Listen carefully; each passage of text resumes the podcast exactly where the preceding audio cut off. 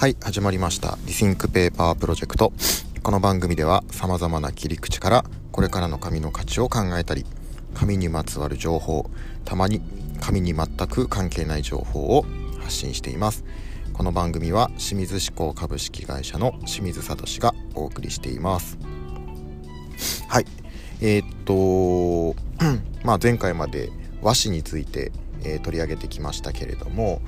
えー、今回ですね、全く和紙と関係ないところのお話をしていきたいと思います。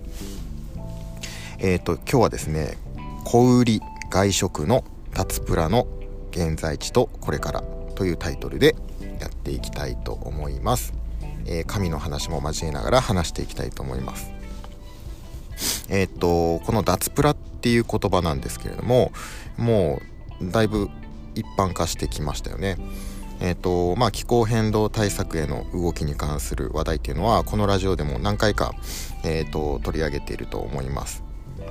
あのーまあ、一般消費者の立場に立ってみても、石油由来のものがどんどんなんか炭に追いやられている感が、あのー、感じますよね。でこの動きっていうのはまあ一過性のものではなくて、もう不可逆的なんだろうなというふうに思いますよね。ということで、えー、今回はですね、福井新聞の、えー、にせんにじゅうにねんじゅうがついつか朝刊の、えー、記事を取り上げたいと思います。はい、えー、記事のタイトルがですね、小売や外食脱プラ加速です。はい、えー、この記事はマクドナルドの動きを筆頭に小売外食の動きが書かれています。はい、ちょっと以下、えー、記事の内容を読み上げていきたいと思います。はい、えー、日本マクドナルドはよっか、紙製のストローや木製のスプーン、フォーク、ナイフ、マドラーを全国約にせんきゅうひゃくのマクドナルド店舗でなのかから順次導入すると発表した。年間で約きゅうひゃくトンのプラスチックを削減する効果があると説明している。環境意識の高まりを背景に小売や外食業界で脱プラスチックの動きが加速しており、削減効果などに注目が集まる。マクドナルドは神奈川県や京都府では先行して導入していた。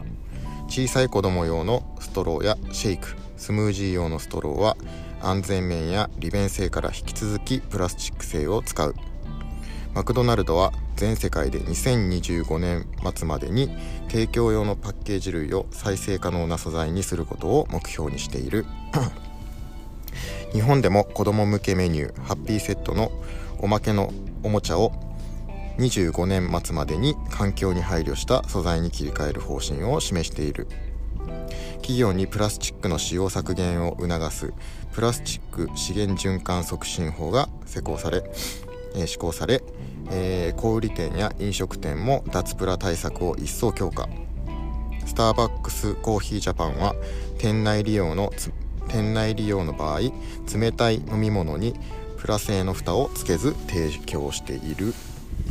えー、ファミリーレストランガストなどを運営するスカイラークホールディングスは、えー、今年いちがつからバイオマスプラスチックのストローを紙製に変更した。持ち帰り用のスプーンなども、えー、木製に切り替えており、広報担当者は紙製容器の導入も検討していると話す。コンビニではファミリーマートが今月しがつからプラ製フォークの配布を原則廃止し、代わりに竹製の箸の配布を始めた。セブンイレブンは植物由来の素材を さんじゅっパーセント 配合したスプーンなどを提供しているほか、一部の弁当で紙容器を導入。ローソンはプラスチック使用量削減のためフォークの持ち手部分に穴を開けるなどしているという記事でございます。はい、えー、っとなんかまあストローとかはよく聞く話なんですけれども、あのー、記事の内容でマクドナルドのハッピーセットのおまけですよね、おもちゃ。僕もちっちゃい頃よく、あのー、買ってもらってましたけれども、このハッピーセットのおまけのおもちゃまで、えー、脱プラということですね。はい、あのーまあ、これからの時代はですね、おもちゃまで脱プラの時代ですね。まあ、僕らの子供の頃は考えられなかったですよね。はい、えーっとまあ、さてですね、海洋プラスチックの問題、っていうのを皆さんも、あのー、よく聞くと思うんですけれども、どれくらいのプラスチックが海に流されているか皆さんご存知でしょうか。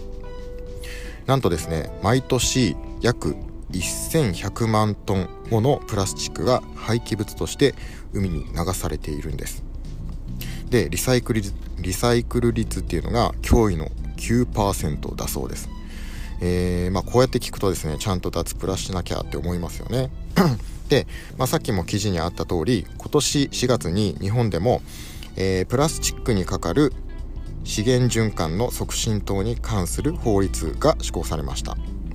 えー、この法律は飲食店などに対してフォーク、スプーン、ナイフ、マドラー、ストローを含むじゅうにしゅるいのプラスチック使用製品について有償提供や、